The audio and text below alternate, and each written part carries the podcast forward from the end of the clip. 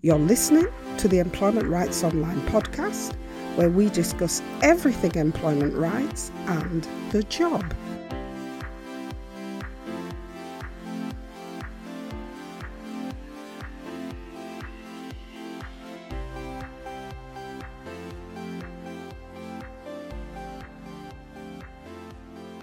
Hi, I hope you're having a great working week.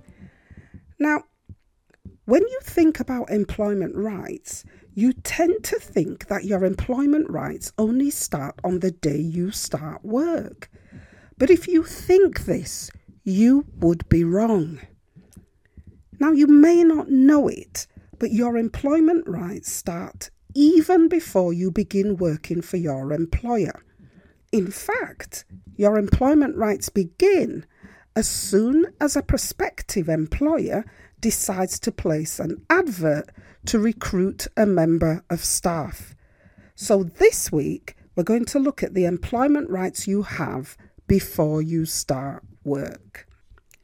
Now, what you need to know is that once your employer enters into a recruitment and selection process, the Equality Act 2010 places a legal duty on your prospective employer that the employer will act with fairness and transparency and treat all candidates equally throughout the recruitment and selection process to ensure the best person for the job is recruited. So, what does that mean in terms of your employment rights? Well, it means that as soon as your prospective employer places that job advert you have two situations where you have employment rights that the employer must have regard for. Not may, but must. The employer must have regard for these two rights because the principles under the Equality Act kick in, which means that the whole of the recruitment and selection process, which the employer is going to use, must not discriminate in any way against people who belong to a protected characteristic group. Protected what? You might say. Now, what protected characteristics means within the Equality Act is that it is against the law for an employer to apply any form of bias or discrimination during the recruitment and selection process towards any group or characteristic that is protected under the Equality Act. Now, currently, there are nine groups and characteristics that are protected under the Act, and these are age, disability, gender reassignment and marriage, civil partnership, pregnancy and maternity, race, religion or belief, sex, meaning gender, and sexual orientation. So, collectively, these groups and characteristics are called protected characteristics, and the Equality Act protects people identified under these protected characteristics from being treated with any form of discrimination or victimization solely because of their protected characteristic or for doing anything in relation to their protected characteristic. So, in terms of the recruitment and selection process, the employment relationship between you and the prospective employer, if you belong to a protected characteristic group, starts when the employer places a job advert into circulation. At that point, as soon as that advert goes live, it is illegal for that job advert to contain any information that would prevent someone who belongs to a protected characteristic group from applying for that job. So, for example, if you saw a job advert with a stipulated age limit, or an advert which says that pregnant women need not apply, or an advert that says this is a heterosexual company with Christian beliefs, and if you don't fit into our ethos, you need not apply. or indeed anything that suggests a restriction on people who belong to a protected characteristic group should not be applying for the job, then you are dealing with a potentially illegal advert and an employer who is breaking the law. This is the first of two situations where your employment rights and employment protections will kick in under the Equality Act. Now, in 2020, I don't expect to see adverts like this, but hey, never say never, right? Anything is possible in the times we're living in. So, if you see an advert like this that has any tendency to discriminate against certain people who belong to a protected characteristic group, whether or not you're affected by the contents of the advert, you need to cut the advert out or take a copy or a screenshot of the advert and send a letter of complaint with the advert to the company. Now, I'll say a little bit more about what else you can do later on in the podcast. Now, a question that I'm often asked is whether there are times when discrimination can be legally applied to people who belong to a protected characteristic group. And the answer to the question is yes. The Equality Act does allow forms of discrimination to take place. But these are extreme exceptions, and these exceptions are very tightly monitored within employment rights law. However, one of the areas where we see legal discrimination is in the area of age. Now, under the Equality Act, it is illegal to discriminate against anyone on the basis of age.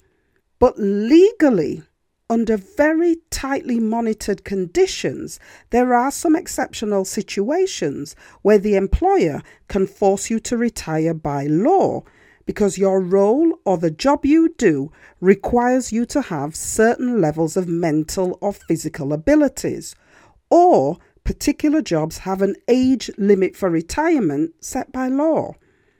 An example of this can be seen in a debate that is currently going through Parliament at the moment involving judges. It may surprise you to know that judges are forced to legally retire at the age of 70 and appeal court and Supreme Court judges at 75 and this legal retirement is governed by the Judicial Pensions and Retirement Act 1993. But there's a debate at the moment about increasing the age limit of ordinary judges by between two and five years, or having no age limit at all for any judge. And some of the arguments being put forward are that by losing a lot of capable talent, experience, and expertise. We're leaving the judicial system short of judges.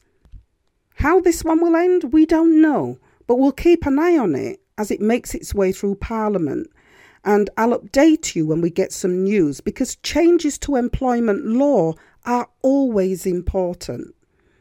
It's also important to note that where laws exist that enforce a retirement age, the employer still has to follow a fair procedure for ending the employment relationship and still has to provide enough notice to affected workers to allow them to respond to the instruction to retire. Now, the second situation where you have employment rights protection under the Equality Act is where you submit an application form for consideration for a job. Now, whether you knew it or not, the moment you submit that application form, there's an established relationship between you and your prospective employer. That being the case, it is therefore unlawful for an employer, prospective or otherwise, to discriminate against anyone with a protected characteristic because the protection under the Act is in place regardless of whether the employer employee relationship has been established by the person getting the job and starting to work for an employer.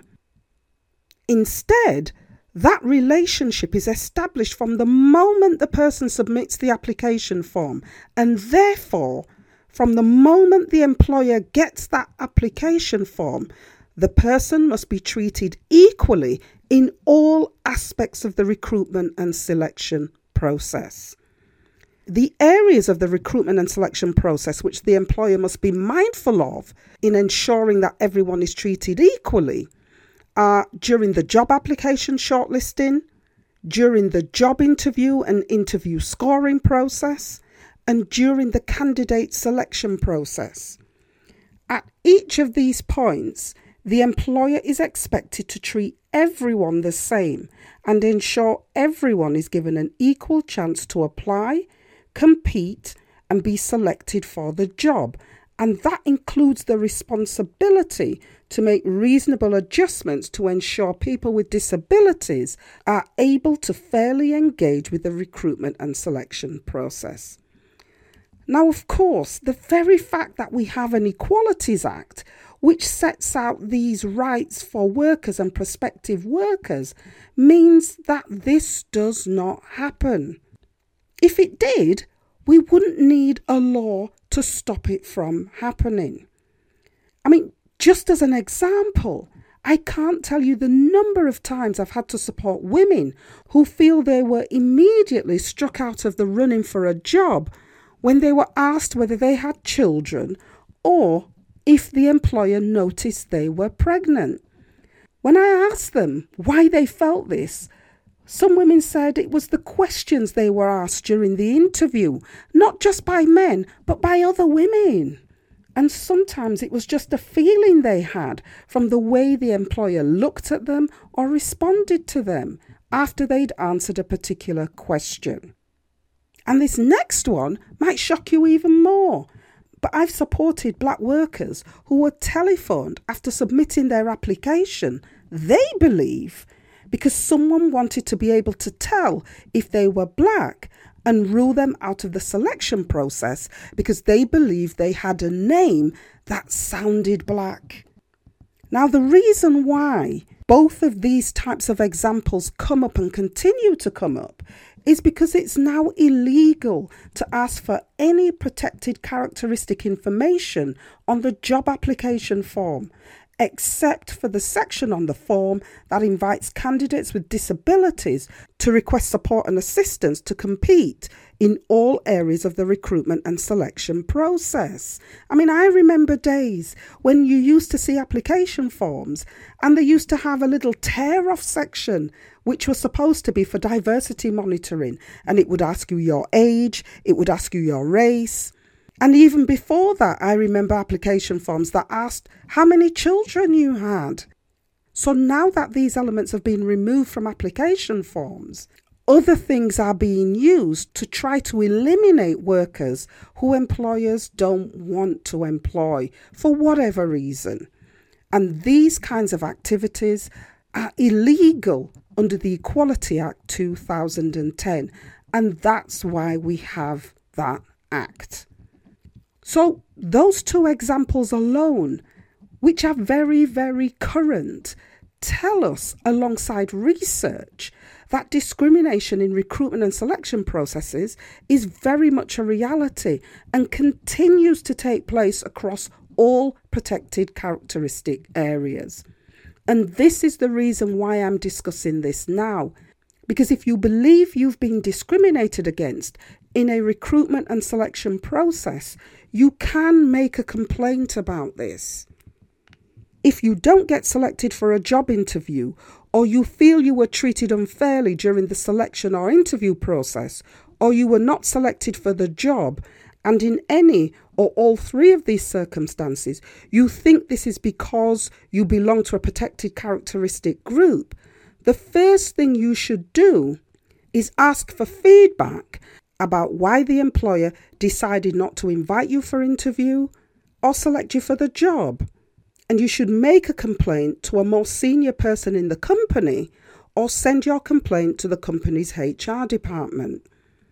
You should put your complaint in writing and keep a copy of your complaint. And your complaint should also contain a brief description of what happened, information about why you think what happened to you was discriminatory, and what you want the company to do about the way you feel you were treated. If your complaint is ignored or you're not satisfied with the response you get from the employer, you can consider taking your complaint to an employment tribunal. Bear in mind, however, that proving discrimination in recruitment and selection processes can be very, very difficult because even though you may feel something illegal happened during that recruitment and selection process, the employer can give a whole host of reasons for the way the recruitment and selection process was conducted and why you weren't given an interview or why you were not the best candidate for the job. And all of these reasons can sound credible. So I think it's important that I say that. But what I'm not saying is that if you've been treated unfairly, you shouldn't challenge it. Challenge it, you must. So this week, I only wanted to focus on discrimination in the recruitment and selection process in a particular situation, which is before you even work for the company. In next week's podcast, we'll delve a little bit more into what you can do to challenge a decision not to employ you or to see you as the best candidate for the job when you're applying for another job in the same company. Now, don't forget, you can get your hands on a really great cheat sheet that gives you 15 tips that you can use to help you through a complaint you're making about unfair treatment at work. You can get that download at drasher.mykajabi.com forward slash one. That's D R A S H E R dot M Y kajabi dot com forward slash and then it's the number one. I'll also put a link to the cheat sheet at the end of the show notes where you're listening to this podcast. So, wherever you're listening to the podcast, all you need to do is to scroll to the end of the show notes and click the link to the download. Now, over the coming weeks, we'll discuss a range of employment rights and job related topics in the podcast. The aim of which will be to shed light on some of the answers people are looking for in these areas. So I hope you'll stay tuned to the podcast and even consider subscribing to the podcast so you don't miss a thing. You can also leave comments on our social media pages and we'll try to reply to you as soon as possible. Thanks for tuning in, and I'll see you here next week. Bye for now.